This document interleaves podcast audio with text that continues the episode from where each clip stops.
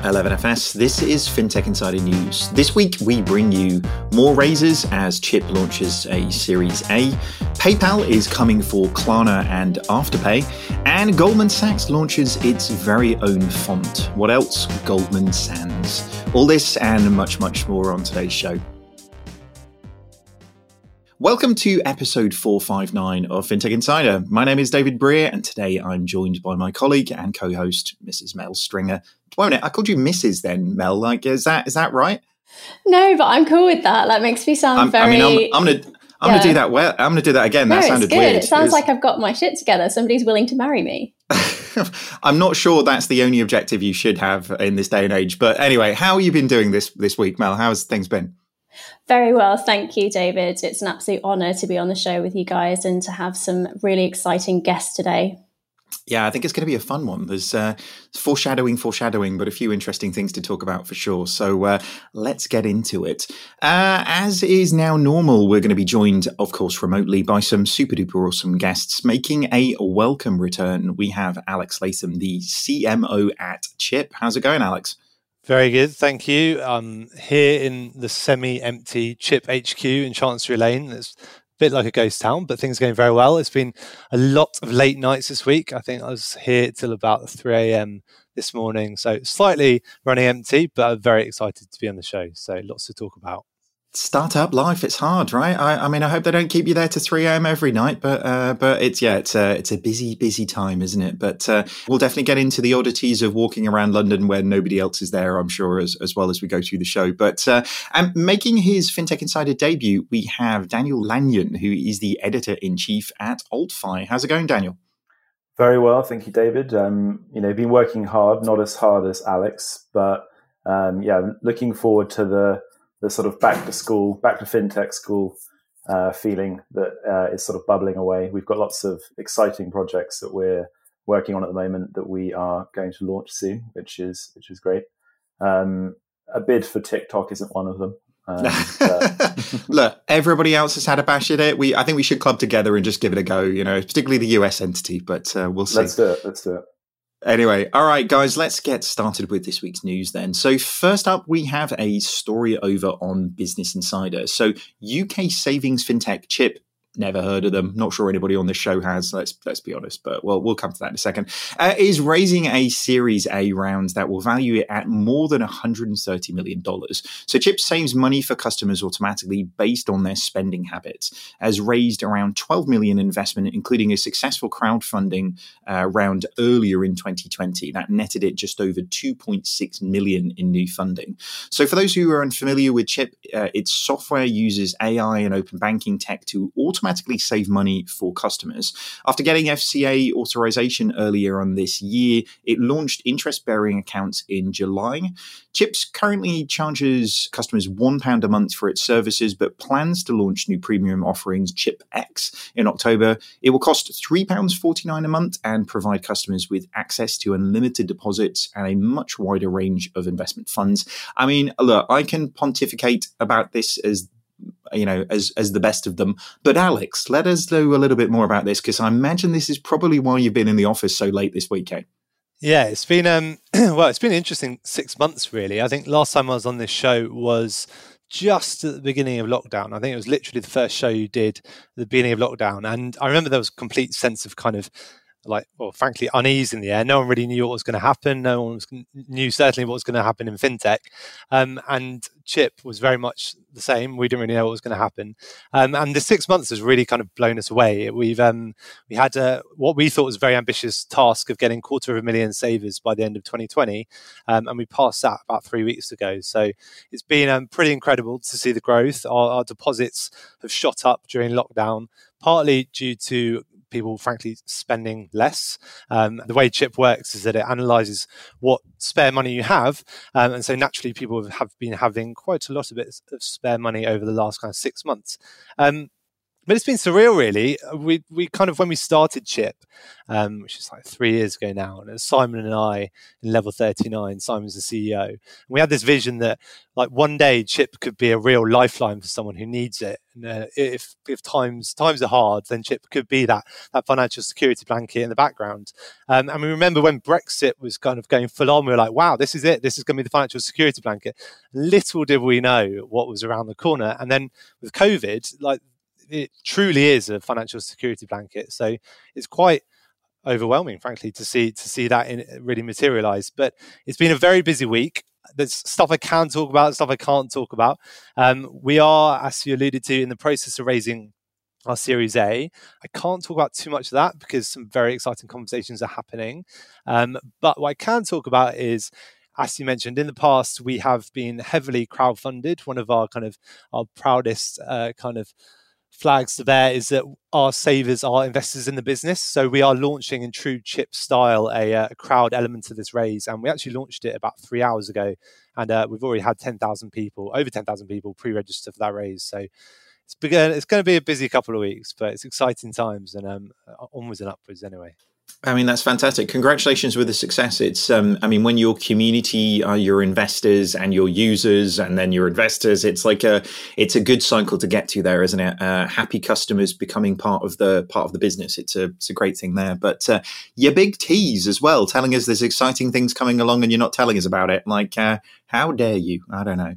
Uh, you'll have to come back when you can talk about it a little bit more then. But um, I mean, it's an interesting point, guys, isn't it? I mean, in this COVID period, are you able to save a little bit more money than you would have done before? Because I mean, I'm not queuing up for Pret or spending you know two thousand pounds just to get into London anymore. So you know the amount of money that people must be able to save in this period, even with all of the the weird and wonderful things that are happening, must be going up a little bit. I mean, Mel, are you uh, are you managing to save a little bit of money on not spending uh, spending money on fancy sandwiches every day in London?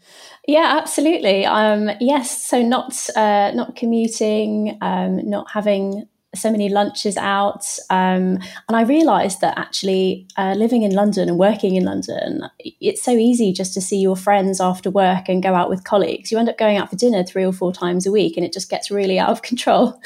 Um, I have had to resist the urge to uh, buy things for my house and, you know, that sort of thing. But definitely I'm finding I'm saving more. And when I've spoken to friends and colleagues uh, here at 11FS, we all seem to be bizarrely a little bit financially um, better off in terms of savings. And I think people are taking, you know, having that buffer a bit more seriously as well. Um, and actually, I was looking at the, you know, Trustpilot reviews recently, and you guys are actually performing a really amazing service for people. There's people saying that they've never managed to save before and suddenly they're able to. Um, so yeah, lots of high praise for you, um, including you know best interest rates really um, for accessible funds in the market as well. So um, yeah. Thank you very much. I think it's, it's kind of weird because for us, chip is a lot of things to a lot of different people. As you mentioned, we we now offer um, market leading interest rates, um, and and for us, our kind of our, our vision and our mission is so much bigger than kind of chip automatically stashing a bit of money away to the side without you really noticing or feeling it. It is we want to frankly take on the banks and we want to build the best savings account in the world. Uh, and that, that has two parts. That has the automation side of things, but a massive part of that is how can we give people the best returns? And I really think, uh, I sound a bit arrogant now, but I really think a part of our success in the last few months has been because the markets, uh, the interest rate market has really kind of collapsed, and obviously banks are offering really low interest rates. That the, our ability to kind of offer the best interest rate and negotiate on the customer's behalf is actually really a sell that people like. People don't want to have to move their money around to get an extra kind of five basis points on their on their savings, whereas Chip can can do that for them. So yeah, so it's very exciting. But um, yeah, I think our, our, mission is is is very big, and I think we're we're definitely on a on a way. But um, we're just getting started, really. It's interesting, isn't it? I mean, out of different crises comes different opportunities, don't they? Uh, you know, definitely if you you talk to somebody like Giles Andrews, uh, and over at over at Zopa, um, you know, two thousand and eight you know just before that and everything that happened there would be the catalyst for their success for, for this period so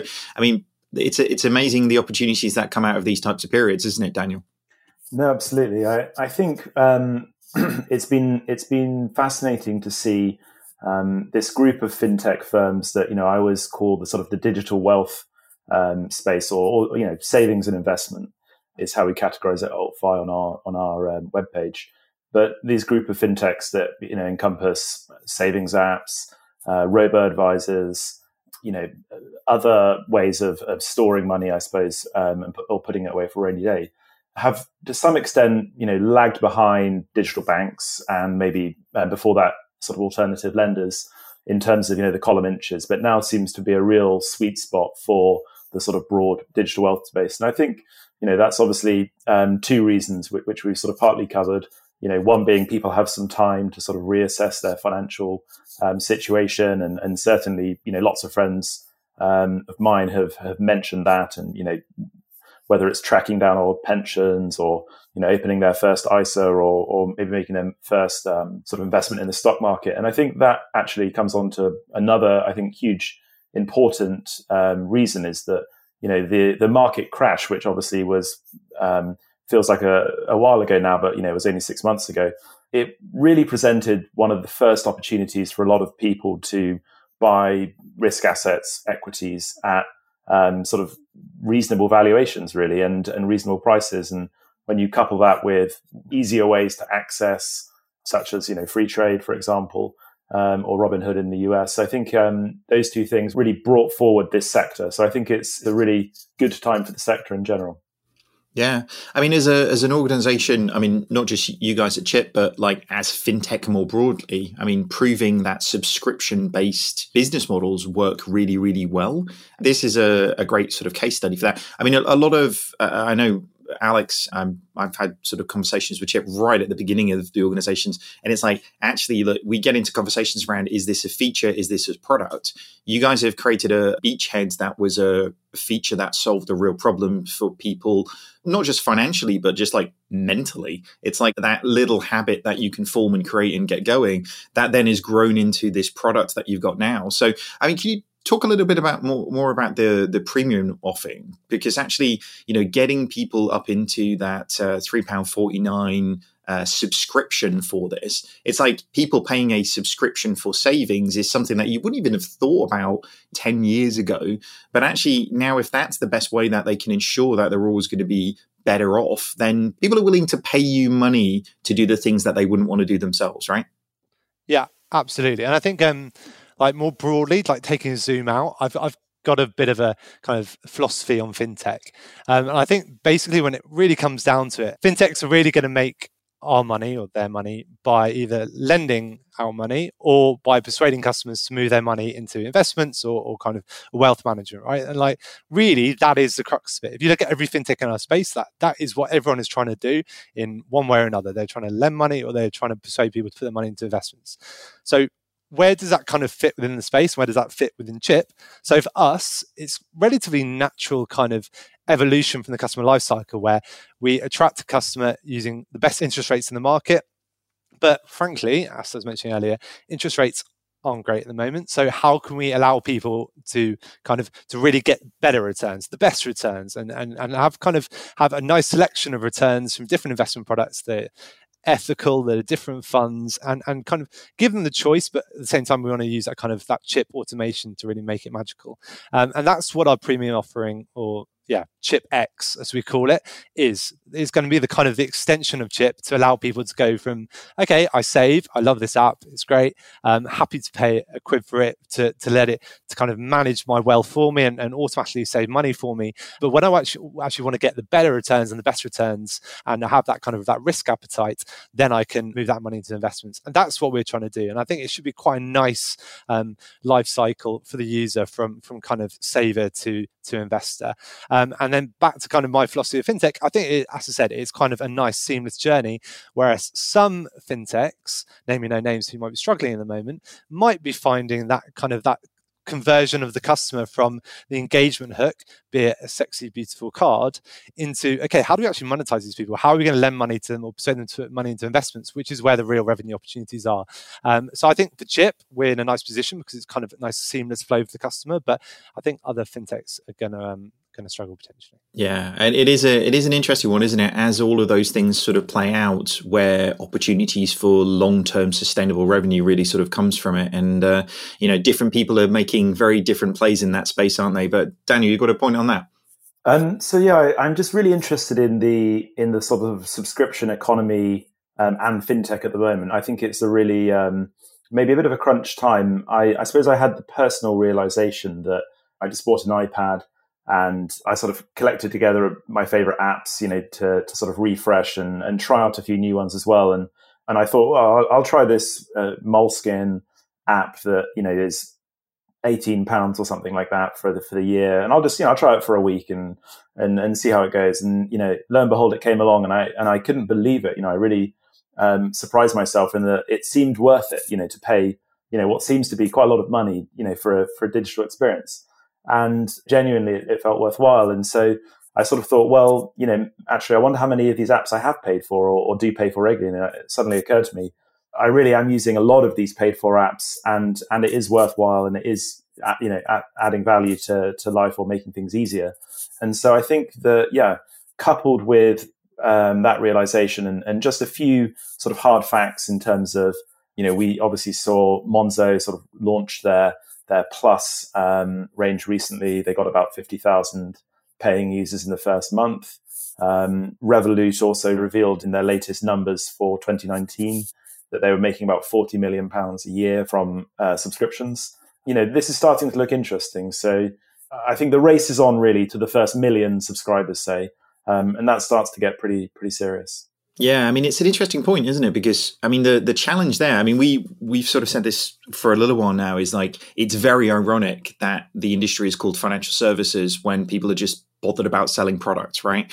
Um, the whole industry will move towards a service because actually, if you kind of think about everything that we love in life, it's like it's the services that continually evidence how they add value. You know, you absolutely hit the, the nail on the head there, Daniel, in terms of the word value, because it's like if the Moleskine app is like 200 pounds but it generates value to you as an individual then actually it's worth it right? So if actually chip or revolut or monzo or whoever can create a service that is a good value trade-off between the user and the, the organization then it's value for money and that business model will work. It actually makes these organizations work harder as well, because when you kind of think of more traditional financial services models who are just bothered about selling a product and not about servicing it, if you're going to charge people every month, Alex, for, for chip service, you're going to have to provide a proper service that people really value, right?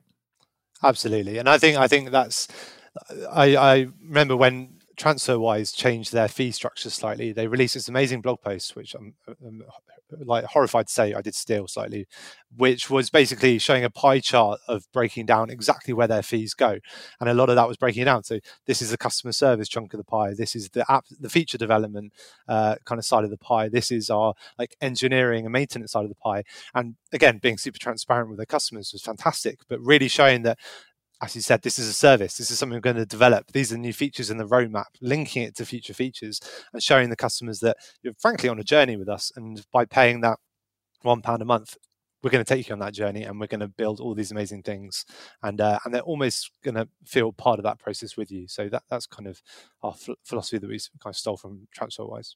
Yeah, I mean, steal with pride, right? Don't uh, don't be don't be scared about sort of borrowing other people's good ideas. But uh, I mean, Mel, like financial services being about services. It seems like a pretty straightforward idea, right?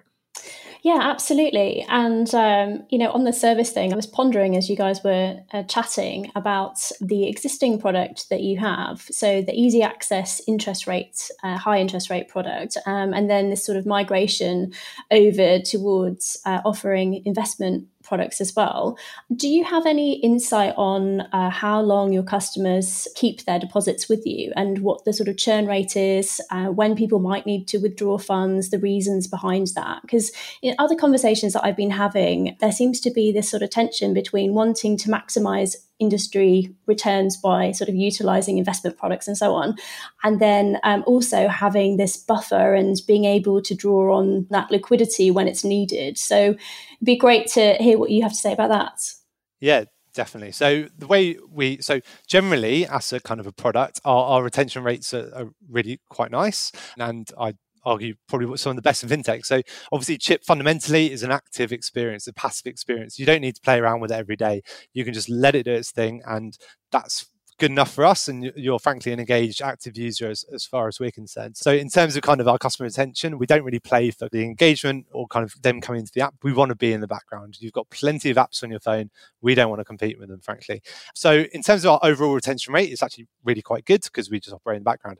But in terms of yeah you're absolutely right. How do you kind of balance that do customers kind of withdraw their money uh, when they kind of need to pay for a big night out? Or how can we kind of persuade them this money is kind of their longer term savings? And we really do that by compartmentalization within the app and we really kind of play to that and, and the feedback from the users is that they like almost like a Spotify playlist. They like curating their kind of their chip goals, their chip accounts. So we have the kind of the instant access chip account, the chip wallet, and that that's where you kind of auto save into.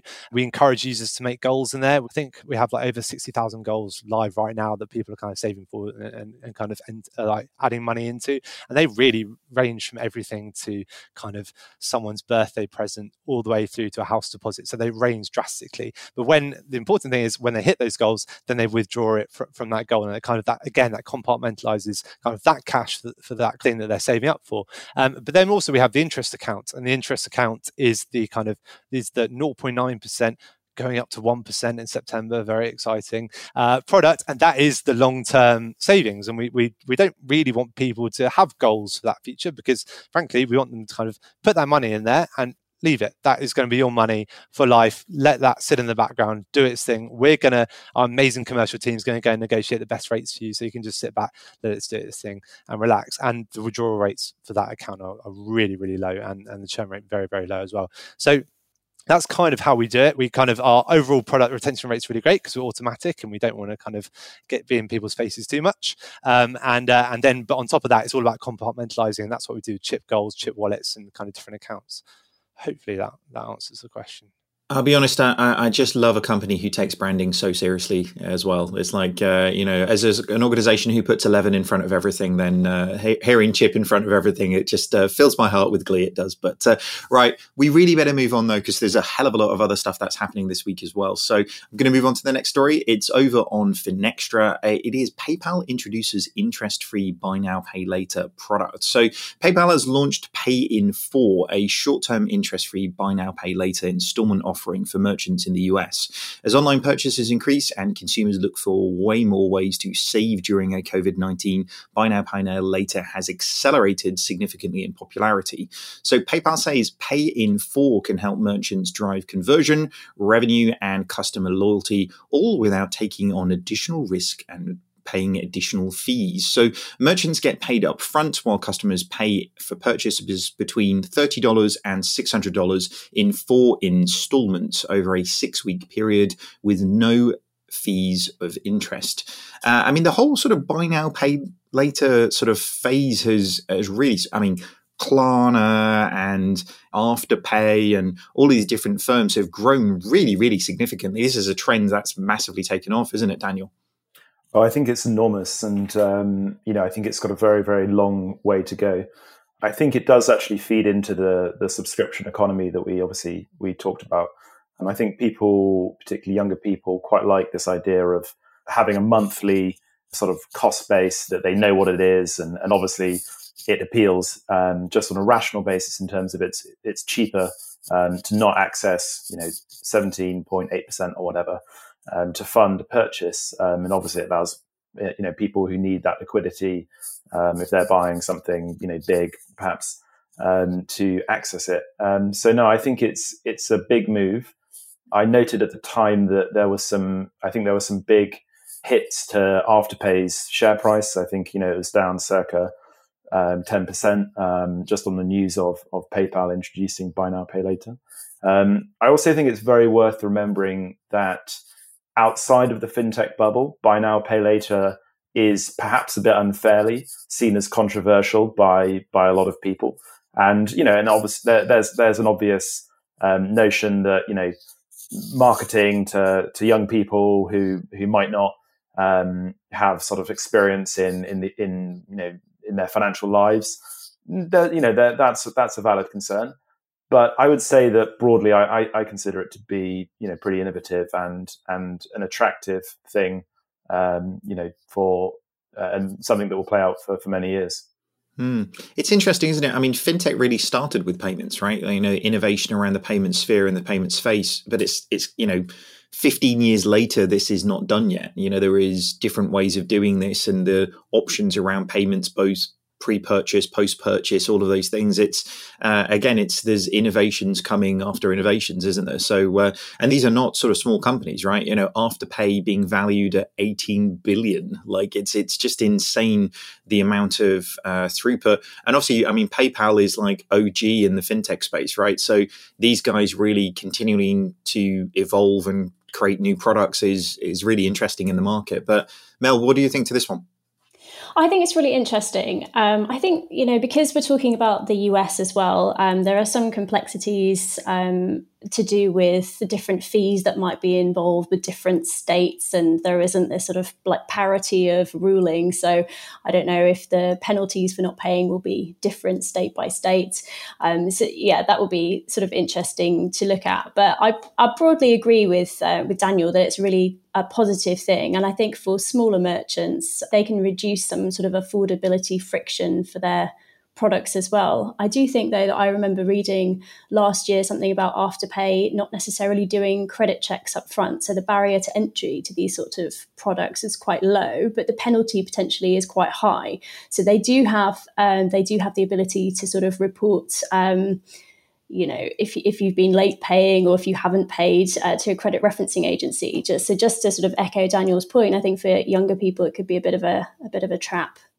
Yeah, I think particularly I think Klarna has you know took a bit of a brunt of that in the media recently in terms of is it sort of almost creating a bit of a spiral of debt for for people who haven't been used to dealing with you know credit cards in a major way as as well. So it, it is a it is a difficult. I think these these tools can always be used for positivity and they can always use be used for you know bad as well, can't they? So uh, I think um, there's definitely a responsibility for for those organisations to make sure that they're educating people as they go, um, and not just getting them into you know three thousand pounds worth of debt from their favourite clothing company sort of store. But uh, Alex, what do you think to this one? Yeah, so it's interesting one from my perspective. I'm like very very open. I'm, I'm not I'm not a fan. I'm not a fan of, of, of Klarna or, or this. I think so. Obviously, from my perspective, I would rather, much rather, someone downloads an amazing savings app, for example, and then automatically saves for four weeks and then buys something. And I think just from the customer and educational perspective, that's so much better. And and I think this is fantastic for merchants. Don't get me wrong, merchants are going to absolutely love this. But from the customer's perspective, the people that use Klarna are generally younger they're, they're, they're not so au fait with financial products and they just think they can get that thing from ASOS or Topshop immediately. And that is not a good thing. That, that is something that is going to create a spiral, as you said, spiral of debt. People are going to go out there. They're going to get used to, oh, I can't afford it now, but I'm going to buy it now anyway, regardless of kind of what impact that has. And so I think, yeah, on the face of it, this product's very interesting. Merchants are going to love it, and I'm sure consumers will love it too. But what impact is that going to have on, without getting too meta, on society? Like, what what's it going to do to society when everyone right now thinks I could buy anything and pay in installments, and then when they come to buy that car and they actually get nailed on the finance, and then they suddenly realise they're in a circle of debt, what are they going to do? So I'm I'm not too keen. I know if uh, if Mr. Sam Maule was here right now, he'd say the U.S. economy is a economy based on instant gratification. So you know the instantaneous hit of buying that thing and then working out the payments later. I, I think that ship has well and truly sailed over in the U.S. a little bit. Uh, Alex, I agree with you. I think um, saving for something to be able to buy it outright is a very sensible step for, for most people to take. But in most instances, most people aren't in that situation where they're probably patient enough to do that, are they? But uh, Daniel, you got a thought on that?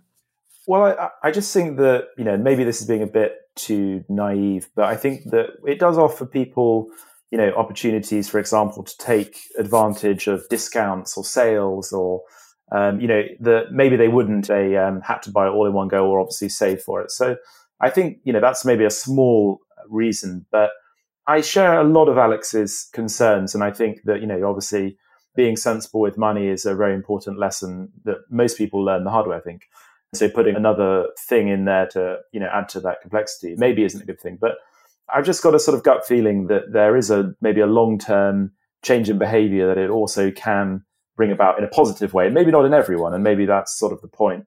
But you know, in terms of being, you know, a cutting out the cost of credit, um, but b you know giving people a sort of a headline figure about how much they you know they're paying off or something for you know let's say per month. So let's say it's fifty pounds. Um, they know that they've got that coming. Hopefully, they can factor it in, and you know that hopefully should help them. You know, not only budget but also build their healthy credit history. So I was going to say, I think I think that's a major point in this, isn't it? Is that again, um, U.S. economy, U.S. system, building a healthy credit history for inevitably a, a, much larger purchase when it comes to a mortgage or something along those lines. I mean, it that could be an advantage to this in terms of setting up, but um, but yeah, we might be slightly looking for silver linings on a, a slightly ulterior motive in some of these things. But uh, let's let's presume positivity in these things anyway. But um, Mel, have you got a, a point on that?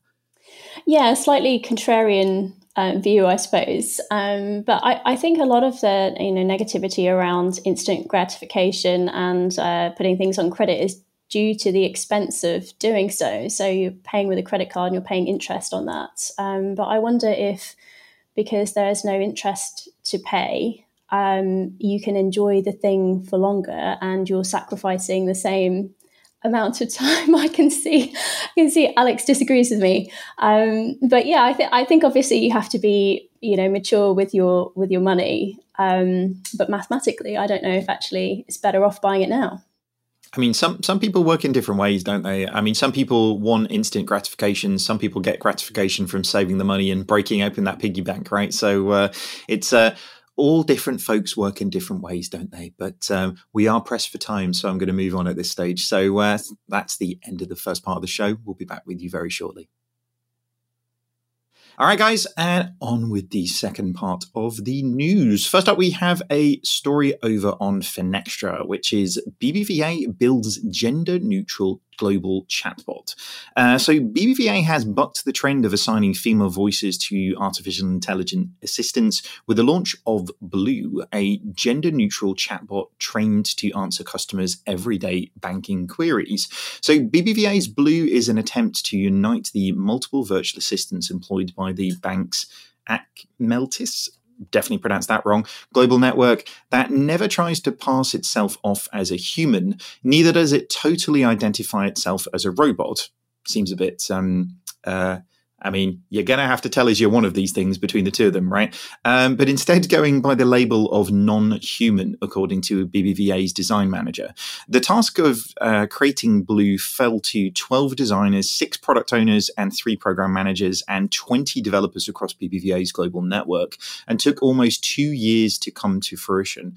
Blue is currently operational in Spain and Mexico and will be gradually rolled out uh, across the bank's global footprint and online channels.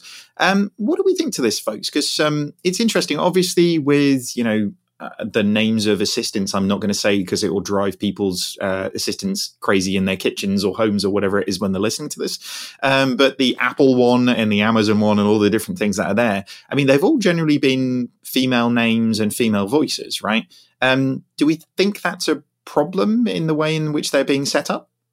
I think it's a bit of a hot potato, isn't it? Um, I do think that it would be really interesting to have been a fly on the wall in their user testing. Um, because anecdotally and you know generally just reading a few stories on this there seems to be a preference for female voices um, for any kind of assistance and i don't know if this is sort of part generational part cultural norm um, and I do, I really like the idea that, you know, the AI is gender neutral, but I don't even know what that sounds like in a voice. And I think when it's done in sci fi, um, it's usually actually, um, you know, feminine overtones uh, with, you know, an androgynous body. And I, I don't really know if that, you know, is, yeah, I don't know if that's appealing to anyone really. Well, and that's the thing. I, I mean, is is it just as simple as allowing a preference. Do you know I mean? Because I mean, with uh, you know Amazon and Apple, and you know, you have the ability to state a preference of what you want the voice to be. Uh, I mean, I long for Iron Man's house and uh, and his butler. You know, I mean, like that would be my ideal. But um, but but actually, just being in a situation where you give people the preference for it, because because certain people will respond better to a male's voice. Certain people who respond better to a female's voice, and giving people the preference of what those things are would just probably solve this problem, wouldn't it? But like you say, I almost kind of want to go. I don't know what a gender neutral voice sounds like. I really want to listen to what this thing is. Sadly, my Spanish is pretty rubbish, if I'm honest with you. So it's going to mean very little to me anyway. But um, Alex, what do you think to this one? So I think I'm going to take my fintech hat off and put my marketing hat on. And I think brands have a real responsibility as we kind of go into really, really where we are now, which is most companies are lifestyle marketed. Um, and I think finance and fintech is definitely behind the times in terms of kind of where we're at compared to kind of sports brands, clothing brands, etc., etc. But we are all at the end of the day selling a lifestyle. BBVA launched, I'm not sure if you lot saw, but they launched a year ago. Um, they're like rebrand and an advertising campaign, which was the most lifestyle advert I've ever seen for a bank. I kid you not. It was people on beaches, people on holidays. They're truly trying to sell that lifestyle. So, what does that lifestyle mean? What does that lifestyle kind of believe? And I think if we're selling a lifestyle as marketers, we have an absolute responsibility to say, this is what this is the lifestyle we're selling and this is kind of the morals and the values that come with that lifestyle and i think that is a really, really important thing that finance needs to kind of wake up to and i think a lot of people are kind of skeptical is like oh just marketing kind of jumping on bandwagons and selling kind of these emotional stories. But i think it's super important that for brands nowadays we if we're selling a lifestyle you also have a responsibility to sell your morals and sell, sell your values as well. Um, and i think fintech in the uk is catching up. I think the banks are not. Um, and I think BBVA with this, as long as their intentions are great, which I'm sure they are, I think that gender neutrality is really important. It's an important value, and and even yeah, I think it's an important value, and I, I kind of take my hat off to them. I mean, it's interesting, isn't it? Because it, it um, I mean, we, we obviously lived. I mean, all of us are, uh, are old enough to have lived through the the revolution that was sat nav, right? And actually, your ability to I mean, I had Stephen Fry as my sat navigation in my car for at least three years. It was wonderful. Like, I loved driving around. It was just a voyage of uh, exploration with Stephen. So, you know, I mean, actually, does it just come down to personal preference? Do you just want to be able to pick those things? Because certain people will respond better to one through another. What do you think, Daniel? Um, well, I, I, suppose I make a broad point if that's not swerving the the question, but um, I feel like voice assistance in financial services was a sort of very you know, strongly touted thing two or three years ago, and I, I just don't think we've really seen, you know, much traction. I think obviously, uh, you know, the the names you didn't mention have all, I'm sure, grown in terms of users, but I would really question to what extent people use them for anything other than very simple, you know, timers on on for cooking and that sort of thing, turning, you know, what what is the time, that sort of thing. Um, so you know, whether we're at the stage of blue, can I borrow, you know, 50,000 euros and open a savings account? Uh, you know, I, I just don't really think we're there. Now, that being said, often when people make those sort of predictions, it's just the time when really that big paradigm shift comes. So I could be eating um, my words in a few years' time. But yeah, I just I just don't think voice assistants yet. You know, and and you know, I think chatbots uh, where you type actually are probably um, a lot more useful and probably a lot more um, user friendly and, and, and easier to interrogate um, in terms of machine learning, etc. Now, I, I, guess the question is um, if if indeed it is the case that uh, gender neutral um, tones of voice are desirable, you know, is there also the equivalent for how people respond in or how a machine responds in um, in text. I don't know. Mm.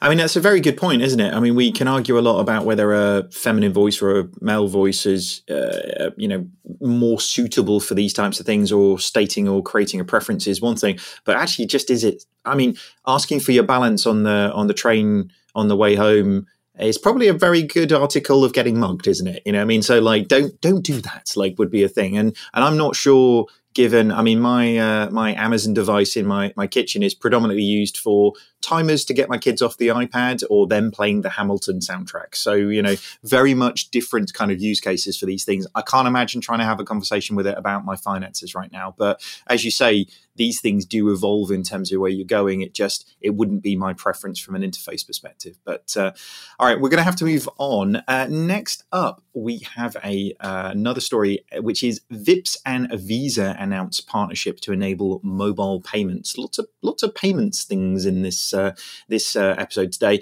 So Visa and Vipps, the leading digital wallet in Norway, today announced a strategic partnership to accelerate mobile payments in Europe.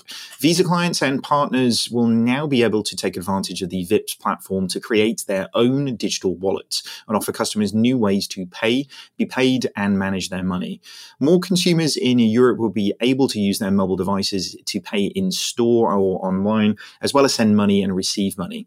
In Europe, over 75% of Visa payments is now contactless, and in June 2020, e commerce transactions increased more than 25% year on year uh, in 20 countries around Europe alone. So, Vipps sees the collaboration as an important step in their global expansion.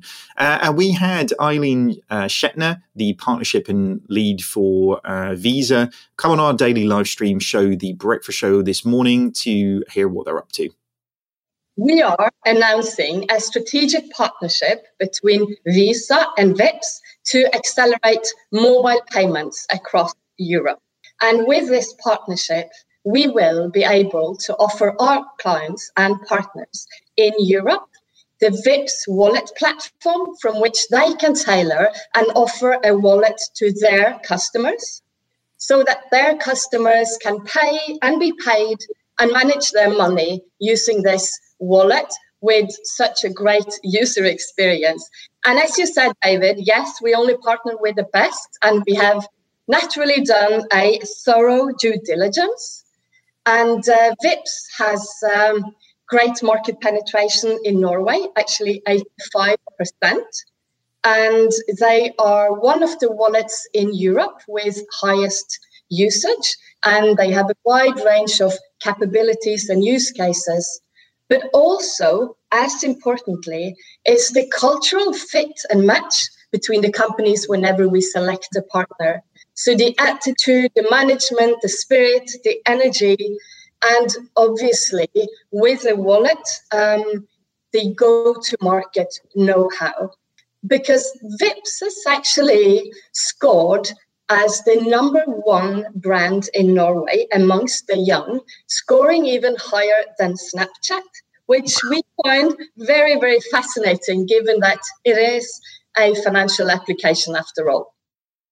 Cool. Uh, I mean, interesting one, right? The um, the idea that partnerships are the way forward for these things is is super super interesting. I mean, do you know what I've always found fascinating as well? The Nordic market is really interesting. We had um, Kirsten on, who's the CEO of DNB recently. The Nordic market, and particularly Norway, is a very advanced setup. You know, there's very digital services kind of built there, but we haven't seen the sort of takeoff though around the you know definitely not in the UK with everything like PayM and and what happened with with you know payments there. And we definitely don't see the type of collaboration that actually banks working with other banks in a, a friendly and sort of collegiate manner. But um, what do you think mel? Do you think this will um, take off with uh, them taking the the Vipps platform to to other countries within europe I think, given that they've got such a penetration in Norway, they're obviously doing something right. Um, and I think that they've got a number of really interesting um, elements to their existing products. So, like the QR scanner, the ability to send money between friends, like really easy online shopping, all of that sort of thing. I can totally see why they're really attractive, um, really attractive to Visa. And I certainly think for other Scandinavian countries, um, they could be a really strong play. I do wonder though if there maybe if Visa are trying to compete with Apple through these sorts of partnerships. So instead of it being led by Vipps, I wonder if actually it's part of uh, Visa's overall strategy. Mm, it's interesting. I mean, with obviously Visa have made some pretty big acquisitions through this period of time as well, haven't they? With things like Plaid and and uh, and whatnot. So, but this is one where they're partnering with somebody who brings something different to what they do. But um, it's interesting, isn't it? I mean, if you can, I, I, always say the the sort of buy build partner thing is it's a it requires a real voyage of emotional intelligence of which one of these is is kind of best, isn't it? And if you just buy a thing, you're probably going to break why it made it uh, really beneficial in the first place. I think the guys from Vipps earlier on said actually that their brand recognition in the Nordic region is higher than things like Snapchat, which is amazing. So being in a situation where the particularly the younger age uh, demographics are really seeing this as a brand that you know alex as we were saying earlier on with chip it's like if you're if that brand really solves a real problem for you as a consumer then actually your affiliation with that is is really really significant isn't it?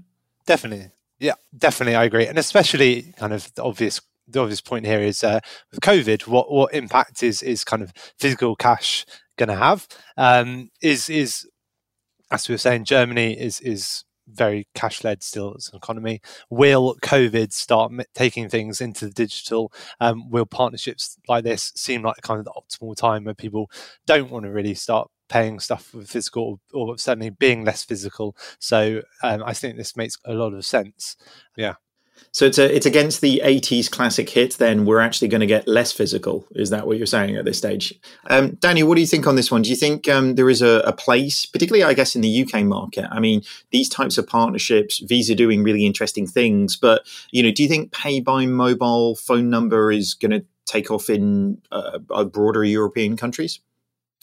Definitely. I mean, I was astounded by that figure. Um, seventy-five percent of all of Visa's payments um, being contactless. I mean, you know, it, it, makes sense when you think about it and you think about your own um, patterns in the last, you know, six months or so. But nonetheless, it is is pretty amazing.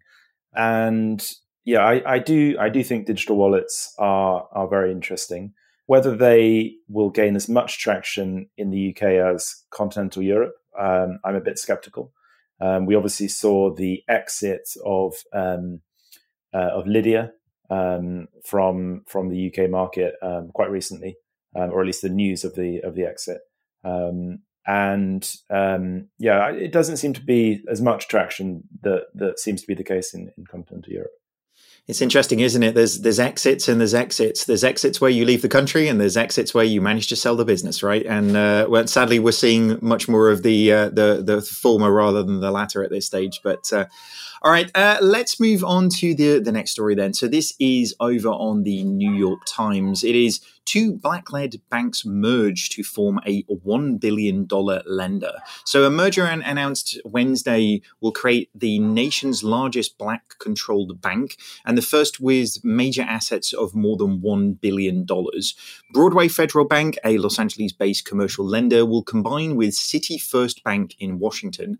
The enlarged bank will specialize in three areas of financing, multifamily affordable housing, small businesses, and non-profit development.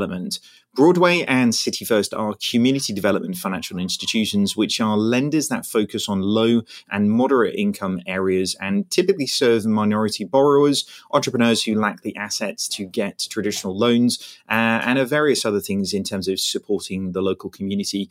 The new company will preserve Broadway's designation as a minority depository institution, which is a lot harder to say than you think it would be, a federally insured institution that is mostly owned by minority shareholders shareholders or led by a minority controlled board. The two banks desire to grow and create an organization with a larger capital base inspired by the merger. I mean, this is really interesting. Obviously, with everything that's been happening with the uh, Black Lives Matter movement, actually, you know, we talk a lot about underserved and overcharged. And actually, in terms of pure access to financial services and access to financial services that really fundamentally understand people's day to day lives, then actually having minority controlled startups or minority controlled billion pound asset driven organizations uh, is really, really important. I mean, Alex, I think in, in a in a slightly different way, you touched on this earlier on, which is like people want to work with organizations that actually represent their their values and their morality right? So actually establishing organizations that are really geared towards serving very specific people within the uh, the community is is probably a, a, really sensible way of ensuring that you a are run by people who look and act and feel like you, but actually that they have a real sense of empathy towards actually the the financial standing or even just the the struggles of life, right? Completely agree. I think, as I was saying earlier, it's um I remember when Monzo first launched in the UK, and it was really the first time that I was uh, very strange. I was at Glastonbury Festival when I first saw someone use a Monzo card, and that was really kind of my first kind of my first time I ever really saw fintech and thought, wow, this is crazy. People are actually like really into like a, a, bank you're using a card. And it was it's so like much fintech in a field. Like exactly. literally it's like it's everywhere at this there stage isn't it? Yeah. exactly. In glastonbury of all places. But no it was it was crazy because it was the first time that that someone was using kind of a financial service and going like no no i i am a monzo customer. Like i'm, I'm feeling really proud for what that meant to, to them and and kind of showing off that they were the monzo customer. This is what it means to be a monzo customer. So I think again it is when you're selling a financial product or, or really when you're selling a brand as a marketer, um, you are selling you're really selling kind of a badge for that customer to wear. And and and and, and like what does that badge say? What, what what does kind of what does it mean? What values are you selling? Because you really are selling values. And i think it's it's often kind of sneered at as a kind of marketing technique but it's it's really not. It's so categorically important that brands who all brands nowadays becoming lifestyle brands, whether they like it or not, frankly. So it is super important that they sell the morals and the values that they stand by. And I think this is a great news story. And I think, um, yeah. I, I, think it's a it's a really interesting one. I I um I mean I personally really don't subscribe to the idea that uh, you have to be something to be able to support something. Uh, and, and, I'm not saying that's uh, at all what you were saying, Alex, but the idea that females can't produce products that are fit for men or men can't produce products that have, like, it fundamentally breaks down the idea of what a good product manager should do, which is like be incredibly empathetic to be able to sort of create um, the the product for the individuals, not for you as, as an individual, if that makes sense. Um, but there is definitely something in actually individuals being in the community, being able to see people of the reflection of them, whether it's of uh, a particular color or whether it's of gender or whatever, um, that actually represent pillars of the community. And, uh, you know, obviously gone is the day slightly that actually the the branch manager was like the the pillar of the community in and around everybody. But financial services plays such an important role in everyday life for everybody. And having people to look up to in every walk of life i think is is incredibly important. So i mean this is a, an interesting step but um i mean daniel what, what do you think? I mean obviously we we don't really have this type of setup in the UK, do we? But uh, I mean, community banking and actually everything that community bank stands for in terms of supporting, you know, local people with local needs uh, does sort of lead to these things, doesn't it? Oh, definitely. And you know, I mean, taking a step back and also just referencing, you know, what we talked about at the beginning of the program. Um, you know, we we obviously have free banking in this in this country, and we have been sort of habituated of you know for a generation on that model of you know banking is free well you know surprise surprise it's not really free. It's just that one customer segment sort of you know pays for the other customer segment basically. And obviously it's the it's the poorer segment that that is the one suffering on that in that model you know through through higher charges through higher rates of interest etc and i think you know the you know paying for example perhaps even if it's a small amount you know, it could well be um, within, you know, um, poorer customers' interest potentially to do that. Um, you know, theoretically, if the, um, as you said, you know, if the the community bank or um, organization or, or company um, is sort of empathetic to, to specific needs, but you know, that's more of a broader point. So I think we will see a lot a lot more of that, and and I think actually um, yeah, perhaps a uh, sort of an end of the free banking era um, could be no bad thing. Mm. And it's interesting. I mean, Mel, as somebody who builds out product on a day to day basis, I mean, what do you what do you think to this? Is it is it? I mean, I'm taking that broader view. Do you do you think it's important that? I mean, people build products for people like them, or do you think? I mean, I'd hope product managers, if they're really good at what they're doing, they can build products for anybody. Yes, I agree. Um, I think you should be able to build products for everybody. But I think um, as a product manager, as a human being, um, it's important to uh, mentor and give opportunities to people who may be a bit, uh, you know, a few steps or a few pages um, earlier than you in the book. And certainly, I think that that's what you know these movements are trying to do. Like the Bank Black movement, it's like a grassroots organization that's helping with uh, financial education and um, comparisons of uh, different accounts that people might be able to have access to. But I think there is a real challenge in the US uh, where the black owned banks um, have not really had enough uh, liquidity and they haven't really had enough uh, wealth to be able to improve local communities. And, you know, the last recession, actually, you, you can kind of see it in the numbers as well. So um, we can be academic about it, but you know the last recession hit black owned um, banks really hard and uh, the median net wealth declined for black families by um, something like 45% compared to i think about 25% for white families. Um, and those figures are from the los angeles times so yeah, I think it's hugely important, and access to uh, financial services um, and the reality of whether you're going to get approved for something. I, I, think people have to be able to empathise with your situation, and I don't think it's as simple as um, you know an algorithm or a computer deciding those things. I think um, these community banks play a, a, huge role in empowering people and uh, you know small business owners and families, especially.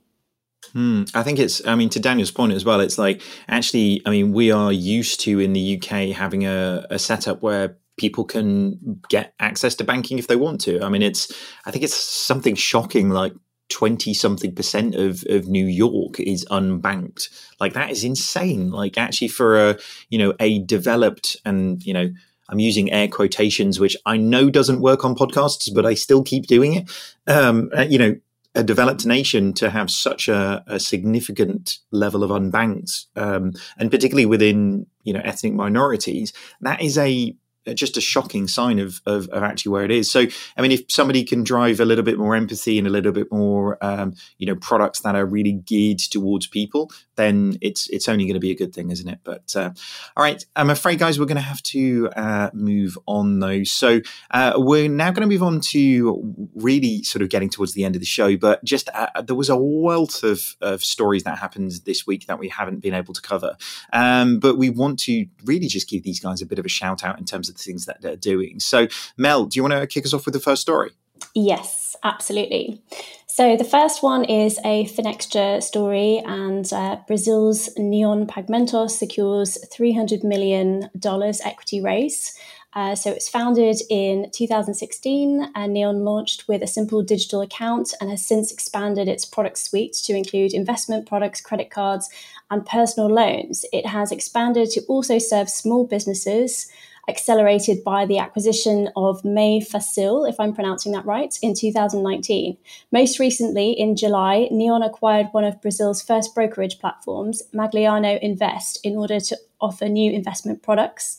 The company currently claims 9.4 million account holders and around 1 million micro entrepreneurs, and it's seen huge surge in deposits, investment, and online purchases, as well as an uptick of 26% um, in new users since March. Neon says the cash will be used to support hiring, scaling its loan business, and to pursue strategic M&A opportunities. Um, so I think you know Neon has a clear purpose around democratizing access to bank accounts to any Brazilian, and they also always stress that they don't transfer the cost of inefficiency to their customers. So they obviously have, or they're aspiring to have a very lean operation. I'm sure that anything um, that the rollout entails will benefit their direct deposit customers, but I think they'll also be investing in platform capabilities and embedded financial services too. For example, additional loans, FX, tax, and payment products to its micro entrepreneurs. Um, and very timely indeed with the COVID and uh, you know challenges around small businesses struggling to smooth out their cash flow. Back over to you, David. Awesome. Uh, next up, there was a story on Finextra, which is Singapore's Atlantis launches neobank in India. So, Singaporean fintech firm Atlantis is entering the Indian market with a neobank called Neobank, uh, an app based banking platform targeting millennials and the Gen Z. So, Neobank provides its customers with a smart, personalized platform with an initial focus on the Indian and Southeast Asian uh, geography. Atlantis uh, claims a waitlist of 5,000 users and expects to onboard 3,000 registrants within the first three months, offering a range of personal financial management tools, investment options, and companion savings accounts. The company initially initially has its eyes on India's 10 million plus youth segment. I, I mean, look, India is a massive growth opportunity for anybody who has a good level of rigidity. There is huge amounts of people. There is huge amounts of people who really need a lot of financial support. So uh, this seems a good move. I'm not sure about the name though. I mean, you could probably be a bit more original, couldn't you? But uh, over to you, Mel. So the next one is a Reuters article, and it's Amazon's new offerings uh, make India center of fintech push. So Amazon has added insurance and even gold to its menu of financial services in India to expand its customer base and attract more subscribers to its Prime loyalty program in the battleground growth market. A ban on high value currency notes in late 2016 amplified a digital payment drive in India, with Amazon joining in the sphere by Google, PhonePe, and Paytm. WhatsApp, which boasts over 400 million users in India, has been awaiting approval to offer payment services over two years. And Paytm, backed by Alibaba, has booked losses running into hundreds of millions of dollars. Can Amazon be a success in the Indian market? Well, there's definitely been a challenge for later payment entrants. Um, so even where they've got a social footing like WhatsApp, um, it seems the regulators have been wrestling over data localization rules. Um, but since Amazon got in there fairly quickly, it's definitely got speed to market advantage profit margins in digital payments businesses are generally quite tight. Um, and so speculation has been that Amazon may have to rely on lending and insurance to make up that margin. But there's also an avenue into investments and wealth management products, tapping into a growing regional demand there too. And incidentally, Amazon is also looking to acquire a large stake um, in India's Vodafone, around $4 billion. And I wonder if this is part of a multi pronged strategy to assure their success in adjacent financial services products by securing a foothold in consumer telecom and internet services and devices. Back over to you, David.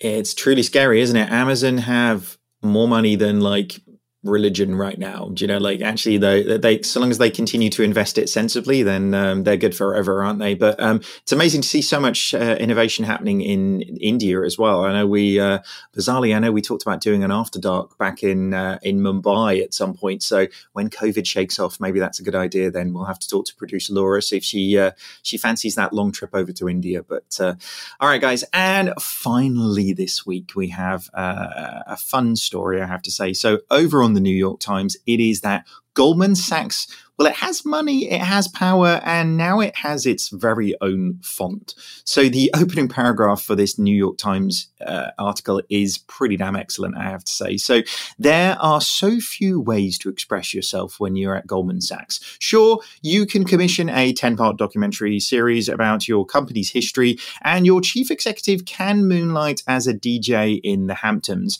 But how do you really let the masses know what it's like to be you, be the bank? Bank in your everyday functions? Well, of course, you design your own font, don't you? So Goldman Sachs has introduced Goldman Sans, a typeface it describes as approachable without being whimsical. Uh, I mean, that sounds like that sounds like a gin you might drink, doesn't it? That's the the approach that I'd want to see. So, so it's describing it as neutral uh, with a wink. Like I feel like they might have had way too much time on their hands during the COVID period to, to really sort of think these ones through. But according to GS, head of UX, the typeface gets funky in characters less likely to show up on a spreadsheet. The ands and the at characters are almost obscenely curvy. So an alternative lowercase g is wacky double uh, like genuinely like what do you guys think to this has goldman sachs got more money than sense and more time on their hands than they really should have uh, or is this probably a good use of time I, I like i'm not going to judge yet but alex what do you think uh, there's two things I absolutely love about this story. One is the comment section. If anyone hasn't read the comment section, read the comment section because it's hilarious. And number two is that the fact they've made the font downloadable publicly and for free which is literally asking for trouble. So uh, anyone on Photoshop, get out there, go and uh, and create Goldman Sachs and, and all those things. I think it's gonna be hilarious. So I mean, it does feel like the meme potential on this one is going to horribly bite them in the ass, doesn't it? But uh, I mean. Dan- Daniel, are we going to see a, an, an alt-fi specific font anytime soon, or uh, are you guys uh, sticking to like traditional stuff? I, I love that. We we do take a lot of time in in looking at um, fonts, but we settled on one, you know, a while ago. But Um, I mean, you know, I also had a, a, lot of fun chuckling to this story, and and you know, very much enjoyed the killer intro.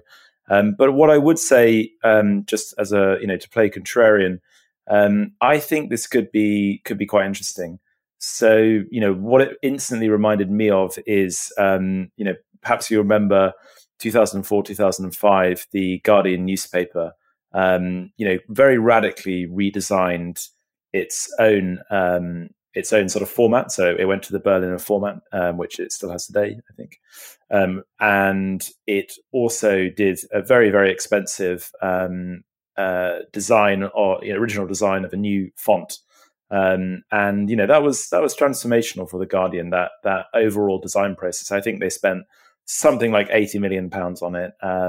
I just was just checking the numbers now, and and a lot of that money did go into into creating you know this this new font. And um, you know that was um, you know I, I, guess when the the paper really started to make its you know very very strident shift to digital um, you know which obviously um, you know has has uh, fared well um, for for you know 15 years um, so I, I, think you know this perhaps could be a, a smart move by by Goldman Sachs I mean one of the things the article didn't mention to me is that it really the the font screamed to me a sort of you know a real tech focus. So you know perhaps that's sort of imbued in the you know in the I think what they refer to as the obscene curves um, of the of the and. Um, I love. Uh, do, do you know what I just really love is like when creative people get let loose on something, what they will possibly come back. I know Will at 11FS right now is like, look, let me add it. When they put two ones together, it's just not going to be a one. It's not going to be two ones together. It's going to be an 11. It's going to be look complete. Like I, Mel, I can definitely see Will using this as an excuse to do something fun, can't you? Absolutely. Um, but you can sort of feel I, I, don't know. I feel very empathetic to towards whatever uh, frustrated design team came up with this. I, I can imagine that over lockdown, know, it was a passion project that probably got slightly out of control. But um, I mean, we're talking about it, and it's something interesting, and it's something other than financial services, and it shows a little bit of, you know, irrespective of what they say, it does show a bit of whimsy that they're actually doing this. I mean, it's a lot more practical than when HSBC had Jean Michel Jarre do an audio signal, wasn't it? Like, this is way more practical than that. So, uh, I'm sure we're going to be seeing a lot of this font. Goldman Sachs are definitely kind of out there doing a lot of things, but uh, let's see if this one really catches on. All right, guys, that is all the time we have, I'm afraid, and wraps up this week's new show. Thank you so much to all of our guests. Where can people find out a little bit more about you and Chip, Alex? Um, I am on Twitter at ACT Latham or download chip, get involved, and I will almost definitely be on the community forum answering questions. So I'll see you there. Fantastic. And Daniel, where can people find out a little bit more about you and the awesome work that you guys are doing at AltFi? So obviously altfi.com um, is where you can where you can go and, and sign up to our newsletter and, and buy tickets to all of our events and things like that. Um, also, um, I'm, I'm on Twitter as well um, at DJ Lanyon. Um, nothing to do with the Hamptons, just my initials. Damn it! I was just about to book you for a party. That would have been amazing. Uh, and uh, and Mel, where can people find out a little bit more about you and the work you're up to? Well, you can find me at 11FS and email me melissa.stringer at 11fs.com. And you can also find me on LinkedIn. Fantastic. As for me, you can find me lurking around LinkedIn these days, just David Brear. All right. Thank you for listening to the show this week. If you did like what you've heard, subscribe to this podcast. Don't forget to leave us a review. It super duper helps us make this better and helps other people find it as well. Speaking of making it better, we would love you to give us your thoughts via our super quick survey. If you just jump over to, it's a bit.ly link, so it's bit.ly forward slash FinTech Insider Survey. You can let us know what you think of this and any areas you would like us to improve. We do love feedback and do love improving. So, as always, though, if you want to join the conversation, find us over on social media. Just search for 11FS or FinTech Insider, pretty much anywhere you would think of, or I don't know, email us at podcast at 11fs.com. Thank you very much for everything this week. Thank you very much for listening. Goodbye.